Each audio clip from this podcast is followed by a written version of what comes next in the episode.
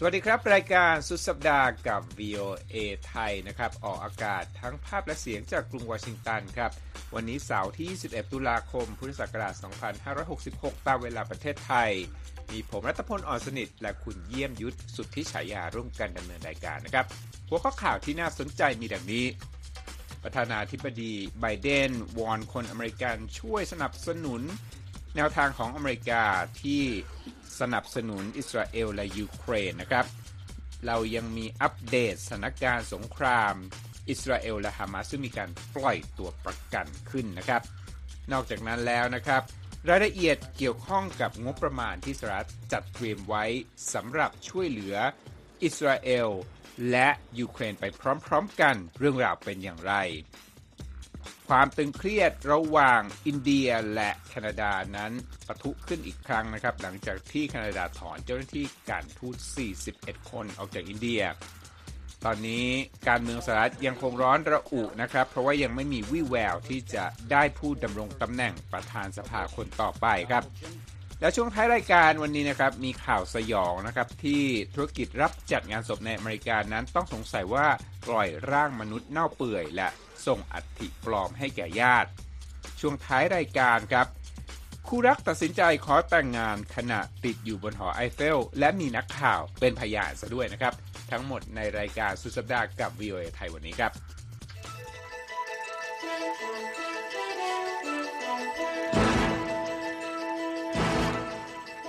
ครับคุณยิมยุทธออกตัวด้วยเสียงเต็มพลังนะ แต่ถ้าวันนี้มีเสียงฟุตฟิตนิดหน่อยขออภัยด้วยเพราะว่าเพิ่ง หายจากอาการป่วยจากหวัดนะครับเอาละครับ เริ่มข่าวแรกกันเลยนะครับ เป็นเรื่องของประธานาธิบดีไบเดนคุณยิมยุทธที่แถลงช่วงเวลาพรามไทม์เมื่อคืนนี้วันพฤหัสบดีที่สหรัฐนะครับ โดยผู้นำสหรัฐนั้นกล่าวถ้อยแถลงจากทำเนียบข่าวนะครับ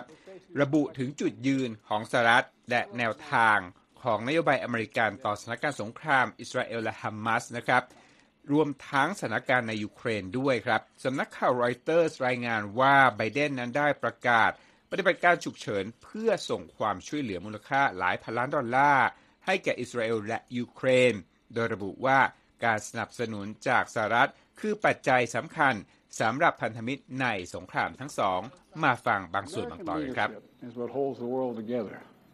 American alliances what keep us, America, safe. American values are what make us a partner that other nations want to work with. ครับเขากล่าวว่าความเป็นผู้นำของอเมริกาคือสิ่งที่ยึดเหนี่ยวโลกเอาไว้ และพันธมิตรของอเมริกาคือสิ่งที่สร้างความปลอดภัยให้กับเรานะครับผู้นำสหรัฐพยายามเปรียบเทียบกลุ่มฮามาสในฉนวนกาซาที่เริ่มโจมตีอิสราเอล เมื่อวันที่ 7 ตุลาคม กับประธานาธิบดีวลาดิเมียร์ปูติน ที่ส่งกำลังรุกรานยูเครนเมื่อเดือนกุมภาพันธ์ปีที่แล้ว Hamas and Putin represent different threats, but they share this in common. They both want to completely annihilate a neighboring democracy, completely annihilate it. Hamas, this is stated purpose for existing. ครับเขาบอกว่าฮามาสและปูตินคือตัวแทนของภัยคุกคามที่แตกต่างกัน แต่มีสิ่งที่เหมือนกัน คือความต้องการทำลายล้างเพื่อนบ้านที่เป็นประชาธิปไตยนะครับ ประธานาธิบดีไบเดนเพิ่งเดินทางกลับจากการเยือนอิสราเอลเพื่อแสดงความสนับสนุนของสหรัฐต่อรัฐบาลกรุงเทลอาวีฟ หลังจากที่เกิดการโจมตีของฮามาสนะครับ ขณะนี้อิสราเอลกำลังเตรียมโจมตีภาคพื้นดินในฉนวนกาซาเพื่อกวาดล้างกลุ่มดังกล่าว และสงครามครั้งนี้ยิ่งตึงเครียดมากขึ้น เมื่อเกิดการโจมตีโรงพยาบาลแห่งหนึ่งในกาซาเมื่อวันอังคารที่ผ่านมา และมีผู้เสียชีวิตจากเหตุการณ์ดังกล่าว ราวหลายร้อยคนนะครับไบเดนยืนยันว่าอิสราเอลไม่ใช่ผู้โจมตีโรงพยาบาลดังกล่าว ที่กลุ่มฮามาสกล่าวหา และบอกด้วยว่า เราไม่ควรนิ่งเฉยต่อชีวิตมนุษย์ผู้บริสุทธิ์ที่ต้องการอยู่อย่างสงบและมีโอกาสที่ดีนะครับ ผู้นำสหรัฐนั้นแสดงความกังวลต่อท่าทีของชาวอเมริกันด้วยคุณยมยุทธครับสำหรับคนที่ถามโดยเฉพาะยิ่งนะว่าทำไมเรื่องนี้จึงเป็นเรื่องสำคัญต่ออเมริกานะครับไบเดนบอกว่า แม้สงครามทั้งสองแห่งจะเกิดขึ้นห่างไกลจากสหรัฐแต่ศัตรูของอเมริกากำลังจ้องมองทิศทางของสงคราม และอาจสร้างปัญหาขึ้นมาอีกนะครับ มีการสำรวจความคิดเห็นของคนอเมริกันด้วยนะครับ โดยรอยเตอร์ซาอิฟซอสเมื่อสัปดาห์ที่แล้วบอกว่า 4 ใน 10 ของคนอเมริกัน เชื่อว่าสหรัฐควรสนับสนุนอิสราเอลในสงครามครั้งนี้ ขณะที่เกือบครึ่งหนึ่งเชื่อว่าสหรัฐควรเป็นกลาง หรือไม่ก็ไม่ไปเกี่ยวข้องคุณยมยุทธครับ ครับ อีกเรื่องหนึ่งนะครับ จะตามต่อไปกันที่ ความคืบหน้าเรื่องการช่วยเหลือผู้ที่ถูกจับกลุ่มตัวโดยฮามาสตอนนี้เนี่ยรายละเอียดเป็นอย่างไรบ้างครับคุณยยุทธตอนนี้ล่าสุดก็อันนี้เป็นถือว่าเป็นความคืบหน้าใหญ่อีกอย่างหนึ่งนะครับสำหรับเรื่องที่เกี่ยวข้องกับสงครามอิสราเอลฮามาสก็คือกลุ่มฮามาสเนี่ยได้ปล่อยตัวประกัน 2 คนนะครับที่เป็นแม่ลูกชาวอเมริกันโดยฮามาสอ้างเหตุผลด้านมนุษยธรรมนะครับ รอยเตอร์รายงานว่ากลุ่มฮามาสได้แจ้งว่ามีการปล่อยตัวประกันเมื่อวันศุกร์ตามเวลาในท้องถิ่นครับรัตพลครับโดยอาบูอูไบดาโฆษกของปีกกองกำลังของฮามาสกล่าวผ่านแถลงการณ์ว่าการปล่อยตัวดังกล่าว เป็นผลมาจากความพยายามไกล่เกลี่ยของกาตาร์เพื่อเหตุผลด้านมนุษยธรรม และเพื่อพิสูจน์ให้ชาวอเมริกันและทั่วโลก เห็นว่าคำกล่าวของไบเดนและรัฐบาลฟาสซิสต์ของเขาเป็นความเท็จและไม่มีมูล อันนี้เป็นข้อความจากแถลงการณ์นะครับครับ แหล่งข่าวระบุกับรอยเตอร์นะครับว่าตัวประกันทั้งสองคน ได้แก่จูดิตรานาน และนาตาลีรานานผู้เป็นบุตรสาว ได้อยู่กับคณะกรรมการกาชาดระหว่างประเทศเรียบร้อยแล้ว ส่วนสำนักข่าว Channel 13 ของอิสราเอลยืนยันว่ามีการปล่อยตัวประกัน แต่ว่าไม่ได้ให้รายละเอียดเพิ่มเติมครับ ก่อนหน้านี้กองทัพบกอิสราเอลมีแถลงการ ระบุว่าตัวประกันส่วนใหญ่ยังคงมีชีวิตอยู่ และมาร์กริเจฟที่ปรึกษาของนายกรัฐมนตรีเบนจามินเนทันยาฮูของอิสราเอลก็กล่าวกับ CNN ในทำนองเดียวกันว่า เราพูดในสิ่งที่เราทราบ พวกเขาซึ่งหมายถึงตัวประกันยังมีชีวิตอยู่ การปิดล้อมฉนวนกาซาครั้งล่าสุดมีขึ้นหลังกลุ่มฮามาสบุกโจมตีอิสราเอลเมื่อ 7 ตุลาคม ส่งผลให้มีผู้ถูกสังหารไป 1,400 ราย ซึ่งส่วนมากเป็นพลเรือน และมีอีก 200 รายนะครับที่ถูกจับไว้เป็นตัวประกันอิสราเอลประกาศว่าจะกวาดล้างกลุ่มฮามาสซึ่งเป็นผู้ควบคุมพื้นที่ฉนวนกาซาตามมาด้วยการถล่มพื้นที่ด้วยการโจมตีทางอากาศ และปิดล้อมไม่ให้มีการส่งอาหาร เวชภัณฑ์ และเชื้อเพลิงเข้าไปในฉนวนกาซาที่มีประชากรอยู่ราว2ล้าน3แสนคนครับคุณรัตพลครับ ข้อมูลจากกระทรวงสาธารณสุขปาเลสไตน์ระบุว่าเอ่อมีชาวปาเลสไตน์ถูกสังหารอย่างน้อย 4,137 คน โดยหลายร้อยรายเป็นเด็ก และมีผู้บาดเจ็บอีก 13,000 คน รายงานจากองค์การสหประชาชาติหรือว่า UN ยังระบุด้วยนะครับว่า มีผู้ที่ไร้ที่อยู่แล้วมากกว่า 1 ล้านคน เลขาธิการของ UN ได้เดินทางไปเยือนด่านราฟา ซึ่งเป็นช่องทางเข้าออกระหว่างฉนวนกาซาและอียิปต์นะครับ เรียกร้องให้ต้องเกิดการส่งความช่วยเหลือเข้าไปจากจุดนี้ให้เร็วที่สุดเท่าที่จะทำได้อิสราเอลได้มีการระดมทั้งรถถังและกำลังพลนะครับมาประจำการใกล้กับพื้นที่กาซาซึ่งคาดว่าจะมีการบุกภาคพื้นดินเข้าไป โดยรัฐมนตรีว่าการกระทรวงกลาโหมอิสราเอลโยเอฟกาเลน ประกาศกับคณะกรรมการของรัฐสภาว่าจะกวาดล้างองค์กรทางทหาร และโครงสร้างทางการปกครองของกลุ่มฮามาสซึ่งจะเป็นเรื่องยากและต้องใช้เวลานาน เมื่อวันที่ 19 ตุลาคมที่ผ่านมาตามเวลาท้องถิ่นนะครับ มีแถลงการณ์จากอัครบิดรออโธดอกซ์แห่งเยรูซาเล็ม ซึ่งเป็นตัวแทนชาวปาเลสไตน์ที่นับถือศาสนาคริสต์อ้างว่าการโจมตีข้ามคืนของอิสราเอลได้สร้างความเสียหายให้กับโบสถ์เซนต์พอร์ฟิเรียสในกาซาซิตี้ที่มีชาวคริสเตียนและมุสลิมหลายร้อยคนหลบภัยอยู่ แถลงการณ์ระบุว่าการโจมตีจุดที่คนกำลังหลบภัยจากระเบิดอยู่นั้น เป็นอาชญากรรมสงครามที่ไม่สามารถเพิกเฉยได้ สื่อของรัฐบาลฮามาสรายงานนะครับว่า มีชาวปาเลสไตน์คริสเตียนถูกสังหารจากการโจมตี 18 ราย ก่อนที่กระทรวงสาธารณสุขจะให้ยอดผู้เสียชีวิตอยู่ที่ 16 รายครับคุณตาพลครับ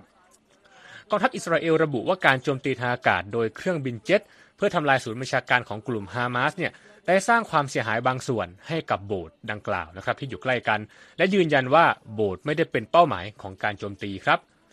อิสราเอลได้สั่งให้ประชาชนในตอนเหนือของฉนวนกาซาอพยพลงใต้ แต่ก็มีหลายคนนะครับคุณรัตพลที่ตัดสินใจอยู่ในพื้นที่ต่อ เนื่องจากกลัวว่าจะสูญเสียทุกอย่างที่มี และคิดว่าต่อให้เดินทางไปทางใต้เนี่ยก็ไม่ปลอดภัย เพราะว่ามีการโจมตีในพื้นที่ดังกล่าวเช่นกัน นอกจากความรุนแรงในกาซาแล้วอิสราเอลยังได้ปะทะกับกลุ่มฮิสบอลลาที่ชายแดนเลบานอน ที่รอยเตอร์รายงานว่าเป็นการปะทะกันที่รุนแรงที่สุดนับตั้งแต่ปี 2006 ครับไม่เพียงเท่านั้นนะครับ ในช่วงหลายวันที่ผ่านมาก็มีการประทะกันของผู้อาศัยในเขตเวสต์แบงค์ที่ชาวปาเลสไตน์มีอำนาจปกครองอย่างจำกัด ซึ่งก็เรียกว่ามีความรุนแรงที่สุดนับตั้งแต่ปี 2005 เป็นต้นมาเลยครับรัตพลครับผมก็เป็นสถานการณ์ที่ช่วงสุดสัปดาห์นี้ทุกคนก็ยังต้องจับตามองอย่างใกล้ชิดนะครับครับโดยเฉพาะอย่างยิ่งว่าจะมีการบุกภาคพื้นดินหรือไม่นะครับเอาละครับ พูดถึงเรื่องการสนับสนุน สงครามที่เกิดขึ้นนะครับในอิสราเอลนะครับทางสหรัฐเองเนี่ยก็ได้มีการพูดถึงงบประมาณที่จะช่วยสนับสนุนด้วยนะครับแล้วก็มัดรวมนะฮะกับการช่วยเหลือ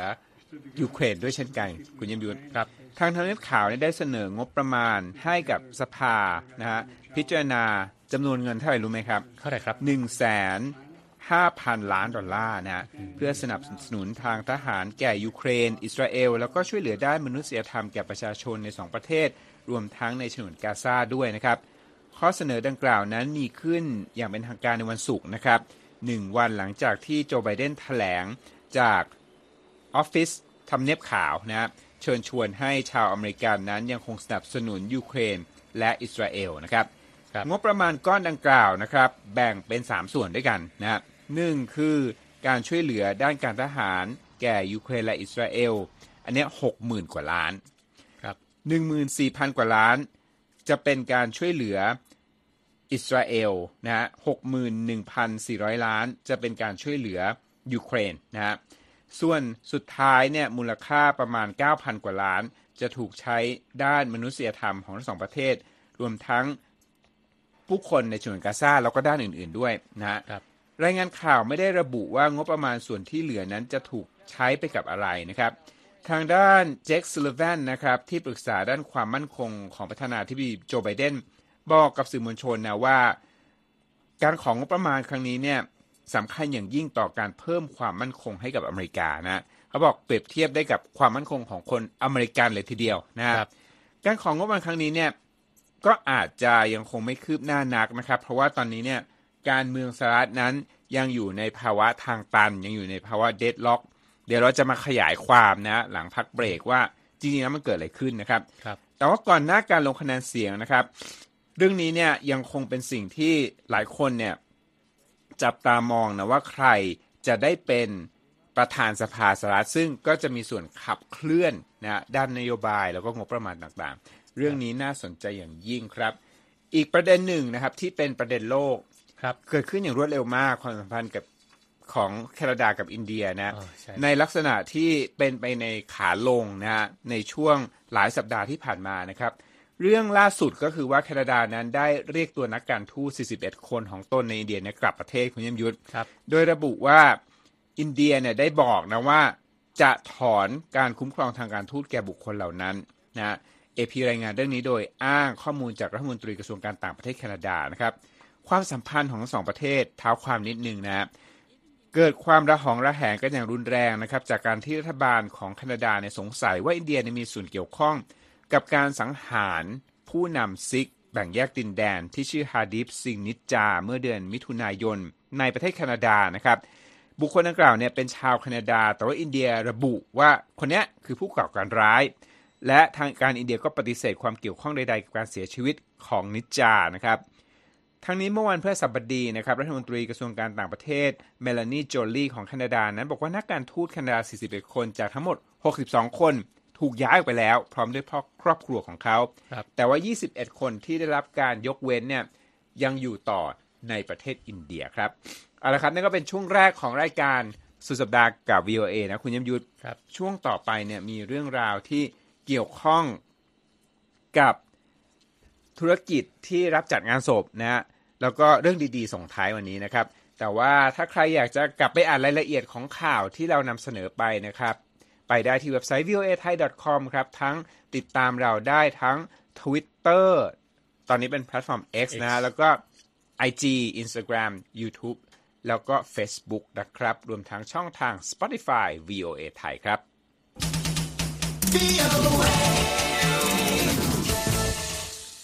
เอาครับ มาดู ความเคลื่อนไหวของตลาดหุ้นอเมริกาสักนิดหนึ่งนะครับ ครับ วันนี้ดาวโจนส์สำคัญสำคัญอยู่ในแดนลบทั้งสิ้นคุณยมยุทธครับดาวโจนส์ติดลบ 0.86%นะมาอยู่ที่ 33,127.28 S&P ลดลง 1.26%ครับ มาอยู่ที่ 4,224.16 และ NASDAQ ติดลบ 1.53%มาอยู่ที่ 12,983.81 นะครับครับเราพูดถึงเรื่องของปัญหาทางตันทางการเมืองใช่ไหมคุณเยี่ยมยุทธคือจิมจอร์แดนเนี่ยเป็นตัวแทนของริพับลิกันที่เป็นความหวังของหมู่บ้านนะฮะว่าในที่สุดแล้วเนี่ยจะช่วยผ่าทางตันทางการเมืองจะเป็นประธานสภาผู้แทนคนต่อไปหลังจากที่เควินแมคคาร์ธีเนี่ยหลุดออกจากตำแหน่งครับเมื่อต้นเดือนตุลาคม แต่นะช่วยอธิบายคำว่าแต่หน่อยว่าเกิดอะไรขึ้น แต่ปรากฏว่าความหวังของหมู่บ้านนี่ยังไปไม่ถึงฝั่งฝันนะครับ นี่ก็เป็นส่วนขยายของข่าวช่วงแรกๆนะครับ เรื่องของการพิจารณางบประมาณนะฮะซึ่งอันนี้มีส่วนของการมีตำแหน่งประธานสภาเข้ามาเกี่ยวข้องด้วยครับพรรครีพับลิกันนะครับโหวตเป็นครั้งที่3นะครับคุณรัตพลในการเสนอชื่อสสจิมจอร์แดนของพรรคเนี่ยเป็นประธานสภาผู้แทนราษฎรนะครับ แต่ก็ยังไม่ผ่านการรับรอง โดยพรรคจะตัดสินใจในวันศุกร์ที่จะไม่เสนอชื่อของเขาต่อไปในรายงานของ AP นะครับ โดยกระบวนการลงมติครั้งนี้เกิดขึ้นโดยไม่เปิดให้ผู้สื่อข่าวเข้าไปทำข่าวครับ หลังการประชุมพักสสจอแดนเนี่ยกล่าวว่าเรานำคำถามไปเสนอต่อพวกเขา และพวกเขาตัดสินใจไปอีกทางหนึ่งจอแดนนะครับเป็นสสสายบูต้องเรียกว่าสายบูที่มีความสนิทสนมกับอดีตประธานาธิบดีโดนัลด์ทรัมป์เอพีรายงานนะครับว่าทางตันทางการเมืองที่เกิดขึ้นเนี่ย กำลังขยายตัวเป็นวิกฤตการเมืองครับรัตพลครับ และพรรครีพับลิกันซึ่งคุมเสียงข้างมากในสภา ไม่มีแผนในการประสานรอยร้าวภายในพรรคที่สามารถปฏิบัติได้จริง อันนี้จึงเป็นสาเหตุให้สสจอร์แดนไม่ได้รับการสนับสนุนที่เพียงพอจากพรรคปัญหาในรอบนี้สอแววว่าจะยืดเยื้อตั้งแต่เริ่มต้นเดือนตุลาคมนะครับ เมื่อสสเควินแมคคาร์ธีประธานสภาในตอนนั้นถูกปลดออกจากตำแหน่งโดยสมาชิกสายแข็ง ในพรรครีพับลิกันของตนเองนะครับ รายงานข่าวของ AP ยังระบุด้วยครับว่ายังมองไม่เห็นว่าจะมีนักการเมืองคนใดที่จะได้เสียงสนับสนุนเกินครึ่งจากสสพรรครีพับลิกัน ด้านสสแมคคาร์ธีก็กล่าวก่อนหน้านี้ว่า เราอยู่ในจุดที่เลวร้ายมากตอนนี้ในการโหวตรอบที่ 3 เมื่อเช้าวันศุกร์จอร์แดนไม่ได้รับการสนับสนุนจากสสร่วมพรรคจำนวน 25 คน ถือว่าเป็นผลโหวตที่ย่ำแย่กว่ารอบก่อนๆในสัปดาห์นี้ครับ เพราะว่าเพื่อนร่วมพักเนี่ยไม่นิยมในแนวทางสายแข็งของจอแดนครับคุณรัตพลครับ อันนี้ก็เป็นเรื่องของการเมืองอเมริกันที่ส่งผลกระทบหลายอย่างอย่างเช่น สงครามนะที่เป็นข่าวฮอตของโลก แล้วก็เรื่องของงบประมาณอเมริกันในการให้กับหน่วยงานรัฐบาลให้ดำเนินต่อไป เพราะว่าถ้ายังจำได้เมื่อปลายเดือนที่แล้วมีการลุ้นนะว่า จะได้เปิดทำการหรือเปล่า เพราะว่า 31เอ่อ1ตุลาคมเนี่ยเป็นวันเริ่มต้นปีงบประมาณใหม่ แต่ค่ำคืนก่อนหน้านั้นนะ ยังไม่ทราบเลยว่าจะมีงบประมาณหรือเปล่า จนกระทั่งผ่านงบประมาณชั่วคราวมา ก็คือตอนนี้เนี่ยอยู่ได้ถึง 17 พฤศจิกายนนะมาลุ้นอีกทีหนึ่งแต่ว่าตอนนี้เนี่ยการเมืองยังถ้ามองว่า ยังไม่มีประธานสภาผู้แทนราษฎรที่จะขับเคลื่อนกฎหมายงบประมาณเนี่ยก็ยังอยู่ในสภาวะสุญญากาศคุณยมยุทธครับเอาละครับ ช่วงท้ายรายการนี้ ไม่อยากจะให้ดาร์กมาก แต่ว่าก็มีข่าวที่อดพูดไม่ได้ เพราะว่าเป็นเรื่องเกี่ยวกับเรื่องสังคม เรื่องธุรกิจที่คนอเมริกันเนี่ยมันจะมีธุรกิจอย่างหนึ่งคือธุรกิจจัดงานศพนะครับ คือไม่ใช่ว่าจะเป็นต้องเหมือนกับวัด ไทยนะ ที่ต้องจัดงานศพ แต่นี่เขาเรียกว่าเป็น funeral home ก็คือเป็นธุรกิจแหละที่จัดพิธีให้กับผู้เสียชีวิตนะฮะมีญาติของผู้เสียชีวิตมาร่วมไว้อาลัย แล้วธุรกิจเหล่านี้เนี่ยก็จะรับมีธุรกิจเขาเรียกว่าต่อเนื่องไปต่างๆ เช่น โรงศพ และหนึ่งในนั้นที่เป็นธุรกิจต่อเนื่องก็คือเรื่องของการเผาศพนะครับต่างๆเนี่ยก็นำมาซึ่งเหตุการณ์นี้คุณยมยุทธเกิดขึ้นที่รัฐโคโลราโดของสหรัฐนะครับ เป็นบริษัทที่ชื่อ Return to Nature Funeral Home นะครับอยู่ในในรัฐโคโลราโด ปรากฏว่าเจ้าหน้าที่ของรัฐนะตำรวจเนี่ยพบร่างมนุษย์เน่าเปื่อยนะที่สถานที่นี้เกือบ 200 ร่างนะครับ 189 ร่างครับแล้วบอกว่าสถานที่แห่งนี้เนี่ยน่าจะหลอกลูกค้าเพื่อนำศพของญาติแล้วก็คนรักมาทำพิธี ด้วยการให้อัฐิปลอม โดยจริงๆแล้วเนี่ยอาจจะไม่ได้ทำพิธีชาปนกิจนะฮะครับสถานที่ดังกล่าวนะฮะน่าจะออกเอกสารเผาศพปลอมอีกด้วยให้แก่ลูกค้าเหล่านี้นะฮะทางเจ้าหน้าที่รัฐโคโลราโดตรวจสอบนะแล้วก็พบว่ามีร่างมนุษย์เน่าเปื่อยนะสถานที่แห่งนี้ หลังจากมีคนที่อยู่แถวนั้น ชาวบ้านอยู่แถวนั้นเนี่ยแจ้งว่าได้กลิ่นเหม็นรุนแรงมากนะก็เลยแจ้งเจ้าหน้าที่ให้มาดู แล้วก็นำมาสู่การพบร่างมนุษย์เหล่านี้นะครับ ขณะที่ญาติของผู้เสียชีวิตที่นำศพมาทำพิธีที่บริษัทเนี่ยนะครับ Return to Nature เนี่ยยังไม่ทราบว่าร่างเหล่านั้นเป็นญาติของตนหรือไม่ เพราะตอนนี้กำลังรอการตรวจพิสูจน์อยู่นะครับหนึ่งในลูกค้า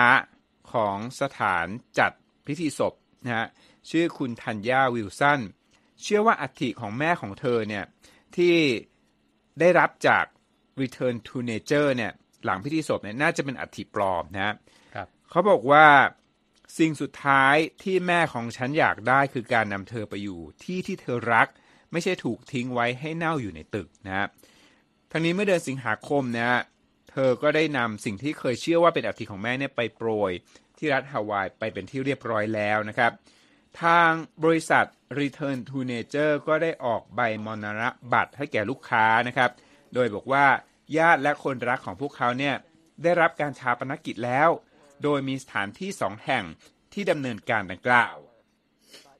แต่กิจการของผู้ผู้รับการเผาศพจาก Return to Nature พูดง่ายๆว่าเป็นคนที่รับช่วงต่อครับเผาศพให้เนี่ยบอกกับ AP ว่าพอตรวจดูเอกสารแล้วนะฮะวันเวลาที่บริษัท Return to Nature ออกให้กับลูกค้าว่าคือวันเผาศพเนี่ยทางบริษัท contractor เนี่ยบอกไม่ได้ไม่ได้มีการเผาศพตามออเดอร์อ้าวที่ทาง Return to Nature บอกนะฮะ แต่ว่ามีเรื่องนี้ด้วยฮะ คือตั้งแต่เจ้าหน้าที่พบร่างที่เน่าเปื่อยที่สถานที่ดังกล่าวเนี่ย ทาง AP ก็ติดต่อทางโทรศัพท์แล้วก็ส่งข้อความไปแก่บุคคลที่ถูกระบุว่าเป็นเจ้าของบริษัทแห่งนี้ รวมทั้งบริษัทแห่งนี้ด้วยเนี่ย แต่ว่าครับไม่มีคนรับสายหรือว่าไม่ได้รับการตอบกลับเลยนะครับ ขณะนี้ก็ยังไม่มีการจับกลุ่มตัวบุคคลใดจากเหตุการณ์นี้คุณยมยุทธครับ และตำรวจ ก็บอกว่านะเจ้าของกิจการเนี่ยให้การร่วมมือต่อการสืบสวนเป็นอย่างดีด้วยนะว่าตกลงแล้วเนี่ยมีการกระทำผิดกฎหมายหรือไม่นะครับ AP รายงานนะฮะว่าบริษัท Return to Nature เปิดบริการเมื่อ 6 ปีที่แล้ว แล้วก็มีปัญหารุมเร้ามากมายนะ เรื่องการเงินเป็นหลักเลยทีเดียวครับบอกว่าเคยถูกแจ้งไล่ออกจากพื้นที่ให้เช่า ไม่จ่ายภาษี แล้วก็โดนฟ้องว่าไม่จ่ายค่าให้บริการเผาศพด้วยนะครับ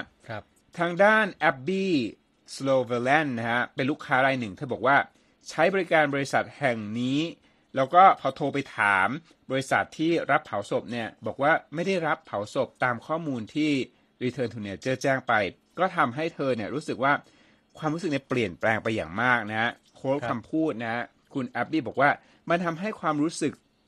ที่จิตใจเคยได้รับการเยียวยาเนี่ยรู้สึกกลับตาลปัดไปอย่างสิ้นเชิงเลยครับพูดง่ายๆว่า เวลาคนที่จัดงานศพให้กับครอบครัวญาติคนรักเนี่ยเหมือนกับวิธีเหมือนกับเป็นพิธีที่ทำให้เขารู้สึกฮิวใจ เหมือนทำอะไรดีๆ ให้กับคนที่รักนะครับเป็นจุดสิ้นสุดของชีวิต แต่พอมารู้ว่า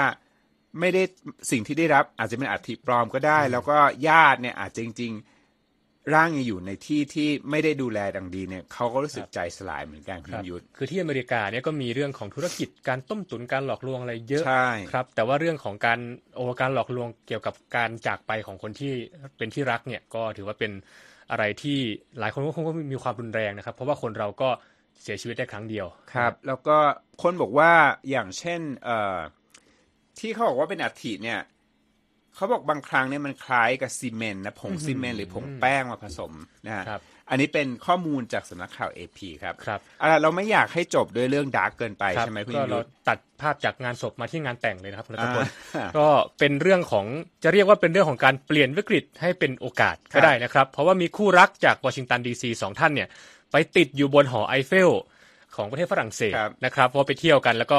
มีคนไปปีนป่ายแล้วก็ต้องปิด หอไอเฟลเพื่อจับคนที่บุกปีนก่อนนะครับ ก็เลยตัดสินใจเซอร์ไพรส์ขอแต่งงานที่นั่นเลยนะฮะสำนักข่าวเอพีรายงานเรื่องราวของคนสี่คนนะครับ เรื่องนี้ตัวละครหลักมีสี่คนคุณรัตพล อยู่บนหอไอเฟลครับ ฉากท้องเรื่อง คือ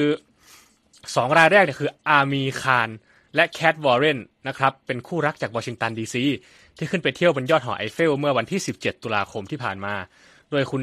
อาร์มีคารเนี่ย ตั้งใจจะขอวอร์เรนแต่งงานระหว่างกินข้าวเย็นกันในสวนที่ปารีส ก็คือหลังจากลงจากหอไอเฟล แล้วก็จะไปกินข้าวเย็นไปอยู่ในสวนเงียบๆแล้วก็คือขอแต่งงาน พอ build อารมณ์จากวิวสวยๆแล้วเนี่ยก็คือจะสร้างบรรยากาศ ใช่ครับอืมใช่ครับกาจะสุดโรแมนติกตรงนั้นครับแต่ว่าเหตุการณ์พลิกผันครับ เพราะว่ามีเหตุคนคนหนึ่งเนี่ยบุกปีนขึ้นหอคอยไอเฟลเอ่อ ทางเจ้าหน้าที่ก็เลยต้องปิดลิฟต์นะครับเพื่อจัดการกับผู้บุกรุกรายนี้ก่อนทำให้นักท่องเที่ยวหลายคนเลยนะครับ รวมถึงคู่รักคู่นี้ด้วยเนี่ยติดอยู่บนยอดหอคอยที่สูง 330 เมตรนะครับพอเมื่อเจอสถานการณ์อย่างนี้คุณคารก็เลยตัดสินใจเปลี่ยนแผนนะครับกระทำการเซอร์ไพรส์ขอแต่งงานบนยอดหอไอเฟลซะเลยครับครับแล้วเรื่องนี้เนี่ยมีสักขีพยานในเหตุการณ์นะครับ ก็คือคุณแพทอีเทนร็อบนะครับซึ่งเป็นผู้สื่อข่าว AP ที่ติดอยู่บนหอไอเฟลเหมือนกัน ก็ได้สัมภาษณ์เรื่องราวนี้กับคุณคารอ่าครับเอ่อโดยชายจากกรุงวอชิงตันก็ระบุว่าตัดสินใจเปลี่ยนแผน เพราะว่าคิดว่าจะต้องอยู่บนนั้นนานครับๆกว่าที่กำหนดนะครับ นอกจากนั้นแฟนของเขาก็ยังเคยบอกว่าอยากจะถูกขอแต่งงานที่ด้านบนนะครับหรือไม่ก็อยู่ใต้หอไอเฟลอยู่แล้ว พอพูดอย่างนี้ก็ไม่เข้าใจว่าจะไปแต่งงานที่สวนทำไมนะครับ คุณค้างก็เลยกล่าวว่านี่แหละจังหวะ ผมก็เลยคิดว่านี่แหละจังหวะนี่แหละต้องขอแต่งงานซะเลยเอ่อแล้วคุณรัฐพลทราบไหมครับว่าเอ่อฝ่ายหญิงได้ตอบว่าอะไร แต่ว่าไอ้ดู อ่าใช่ครับก็คือตอบตกลงนะครับออเพราะว่าครับ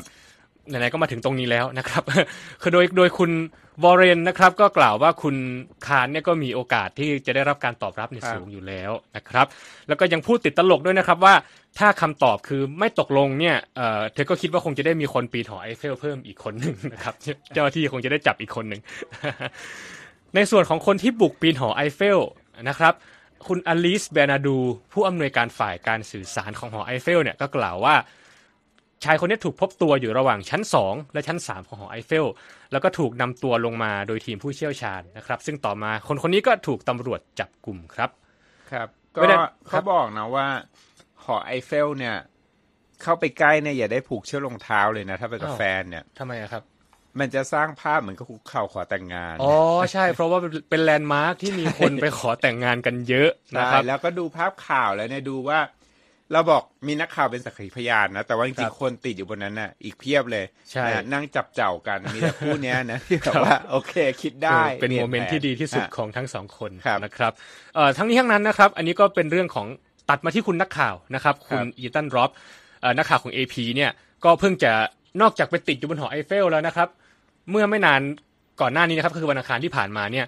เขาเพิ่งเป็นหนึ่งในผู้เยี่ยมชมพระราชวังแวร์ซายน์แล้วก็ต้องอพยพออกจากพื้นที่เมื่อวันอังคารที่ผ่านมาครับเนื่องจากเหตุผลด้านความปลอดภัย เพราะว่าช่วงนี้ฝรั่งเศสเนี่ยเขาพยายามคุมเข้มเรื่องความปลอดภัย เนื่องจากกลัวเหตุรุนแรงที่อาจจะเกิดขึ้น เกี่ยวกับเรื่องเขาเรียกว่าการการก่อความวุ่นวายเกี่ยวกับเขาเรียกว่าอะไรนะอาชญากรรมเกี่ยวกับความเกลียดชังอะไรประมาณนั้นนะครับ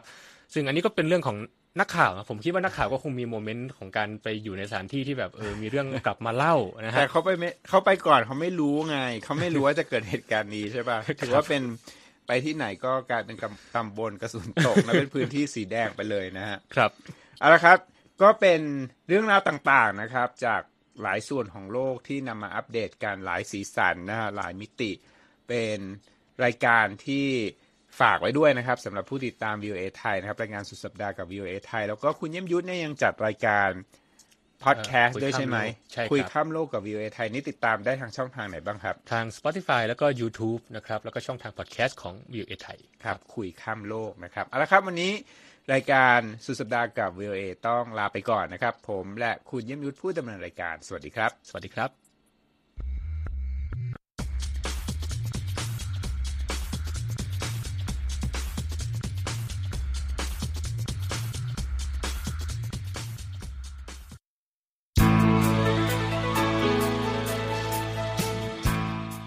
และที่จบไปเป็นรายการจาก VOA ภาคภาษาไทย รายงานสดส่งตรงจากกรุงวอชิงตันประเทศสหรัฐ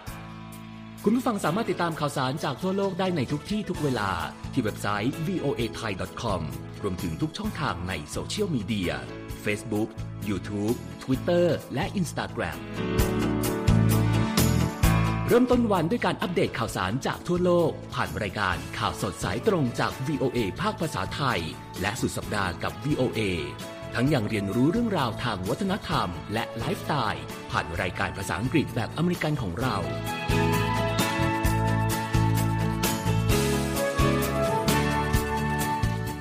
ติดตามความเคลื่อนไหวในประเทศสหรัฐ การเมืองอเมริกันพร้อมเข้าใจที่มาที่ไปของเหตุการณ์สำคัญ รวมถึงข่าวต่างประเทศ จากแหล่งข่าวที่เชื่อถือได้